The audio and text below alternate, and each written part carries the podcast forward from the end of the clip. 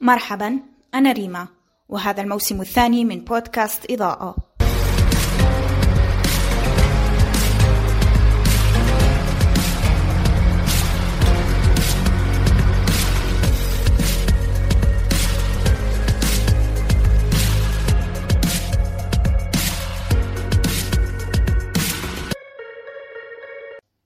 تجمع الدراسات والأدبيات على أهمية تنوع الرياضة. فهي تدخل في القطاعات جميعها كالصحة والتعليم والترفيه والسياحة والاقتصاد وغيرها. ومع التطور الذي يشهده العالم واكتشاف دور القطاع الرياضي في بناء الاقتصاد، أعطت البلدان المتطورة أهمية بالغة لتطوير هذا القطاع، إذ تعد الرياضة مصدر دخل قومي مهم لبعض الدول، لما تحتوي عليه من مكاسب وأرباح وضرائب يتم فرضها على النوادي الرياضية واللاعبين.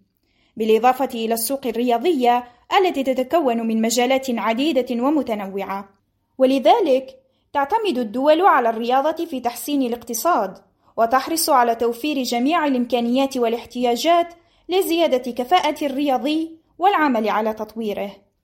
في هذا العدد من بودكاست إضاءة نتحدث رفقة الصحفية الرياضية بقناة الجزائر الدولية خديجة خداوي عن الرياضة في الجزائر عن مردود البطولة الجزائرية لكرة القدم عن واقع سيرورتها وإدارتها والتحديات التي تواجهها وعن بعض السبل الواجب انتهاجها للارتقاء بالرياضة الجزائرية. بعد مضي أزيد من عشر سنوات على الدخول إلى مرحلة الاحتراف الرياضي التي تم التحضير لها في عهد رئيس الاتحادية الجزائرية الأسبق لكرة القدم السيد محمد روراوة ومع توفير أغلفة مالية معتبرة للنوادي من قبل الدولة لم ترتقي بعد البطولة المحلية لكرة القدم للمستوى المطلوب. فما هي العوامل التي تحول دون ذلك؟ هنالك عوامل كثيرة تحول دون تطور كرة القدم الجزائرية. من بينها أول شيء الإرادة من قبل بعض المسؤولين القائمين على قطاع الرياضة وهذا هو الأهم. ثاني شيء هو غياب التخطيط السليم والارتجال في اتخاذ القرارات. هنالك إهمال تام لهذا الجانب جانب التخطيط والدور الكبير الذي يلعبه للنهوض بكرة القدم أو حتى بكل الرياضات.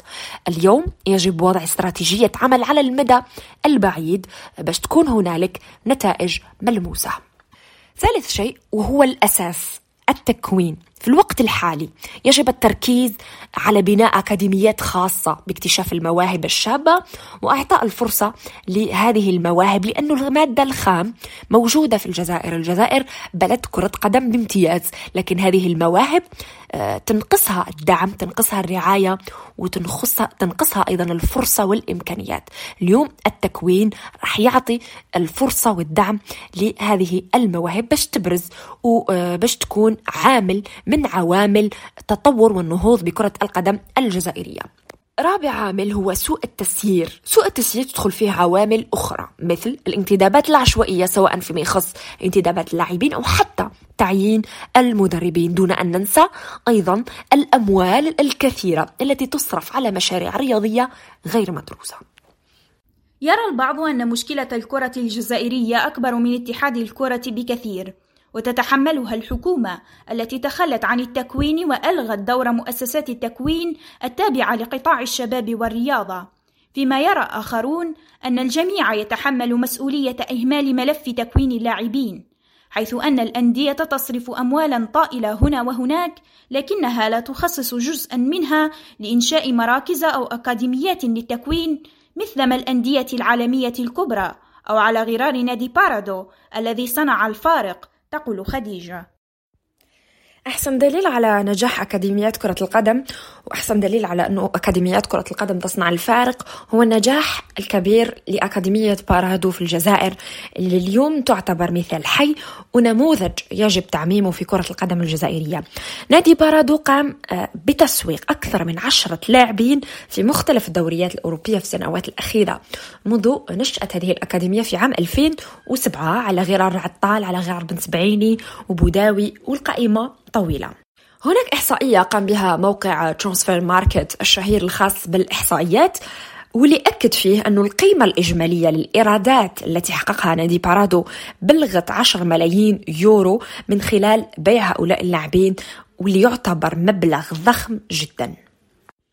وهذا ما هو إلا دليل آخر على نجاح تجربة نادي بارادو اللي يمتلك قاعدة شعبية متواضعة جدا لكنه قدم أسماء كبيرة للجزائر وللمنتخب الجزائري اليوم. فكرة آه، نادي بارادو وفكرة الأكاديميات يجب أن آه، تعمم ويجب أن يصبح التكوين النواة الأساسية للنوادي والفرق الجزائرية. حقيقة أن أي ناد لم يستطع تأسيس أكاديمية كروية كما هو الحال مع الأندية العالمية يعكس أن هم الأندية المحلية الأول والأخير هو جلب عدد كبير من اللاعبين بأموال طائلة ضاربين عرض الحائط سياسة التكوين. كما يلجأ أغلبهم إلى استقطاب مدربين أجانب لا يهمهم سوى الأموال على حساب بناء فريق قوي وفق أسس سليمة. الاعتماد على أطقم تدريب من الخارج أو مدربين أجنبيين على حساب المدرب المحلي ظاهرة غير مفهومة في كرة القدم الجزائرية خاصة وأن المدرب الأجنبي في أغلب الأحيان لا يقدم لا الإضافة المطلوبة ولا حتى النتائج المرجوة. كل هذا مقابل رواتب خيالية وأموال طائلة تصرف بالعملة الصعبة. في البطولة المحلية أصبحت عادة هناك مواسم عدد المدربين الأجنبيين فاق عدد المدربين المحليين في الموسم الواحد. أما الأندية الجزائرية فتعاملها مع المدرب المحلي أصبح عند الطوارئ فقط لإنقاذ الموسم. آه، رغم أننا نملك أسماء رائدة في مجال التدريب وعندنا جيل جديد قادر يكون ألف مرة من آه، بعض المدربين الأجنبيين بين قوسين البطالين في بلادهم. المهتمون بالشأن الكروي الجزائري يدعون إلى إصلاح المنظومة الكروية في البلاد. يقترحون حلولا على طاولات البلاطوهات التلفزيونية وعلى حوائط حسابات التواصل الاجتماعي. تضيء خداوي على بعض السبل الواجب البدء في انتهاجها للارتقاء بالرياضة الجزائرية. الارتقاء برياضة كرة القدم الجزائرية نشوف أنه يمر بمرحلتين مهمتين. الأولى آه، هي إعادة النظر في مشروع الاحتراف. اليوم أكثر من 12 سنة على المصادقة على هذا المشروع الذي لم يقدم شيء للكرة المحلية. ما زال هناك فرق كبير في المستوى الموجود على سبيل المثال بين المنتخب الوطني والبطولة المحلية. عندنا بطولة محلية مريضة لا ترتقي إلى المستوى. ثاني شيء هو التكوين. يجب أن نأخذ اليوم مثال نجاح منظومة كرة القدم سواء في ألمانيا أو في فرنسا. السر وين راه السر يكمن في اكتشاف المواهب في سن مبكرة الاهتمام بها آه، رعاية هذه المواهب مرافقتها في التكوين على أعلى مستوى ممكن من الاحترافية. هناك سبل أخرى من بينها إعادة النظر في بعض الشؤون المتعلقة بكرة القدم مثل أجور اللاعبين والمدربين وضع خطط واستراتيجيات مدروسة للمستقبل البعيد ومشاريع طويلة المدى تعيين مسيرين وأشخاص من الوسط الكروي لتسيير الأندية والوقوف على آه، شؤونها يعني وغيرها من السبل. بالنظر إلى الوضع عامة فإن مسألة الكرة في الجزائر هي أزمة فكر وأزمة استقرار وليست أزمة نتائج فالإمكانيات متوفرة وسقف الطموحات عال جدا. الجمهور الجزائري المتعطش للرياضة يود دائما الوصول لكأس العالم يود دائما الفوز بكأس الأمم الإفريقية. يود دائما وباستمرار الفوز بكل بطولات الأندية الإفريقية وبطولات الأندية العربية ويود أن يبقى له تواجد دائم على صعيد البطولات العالمية.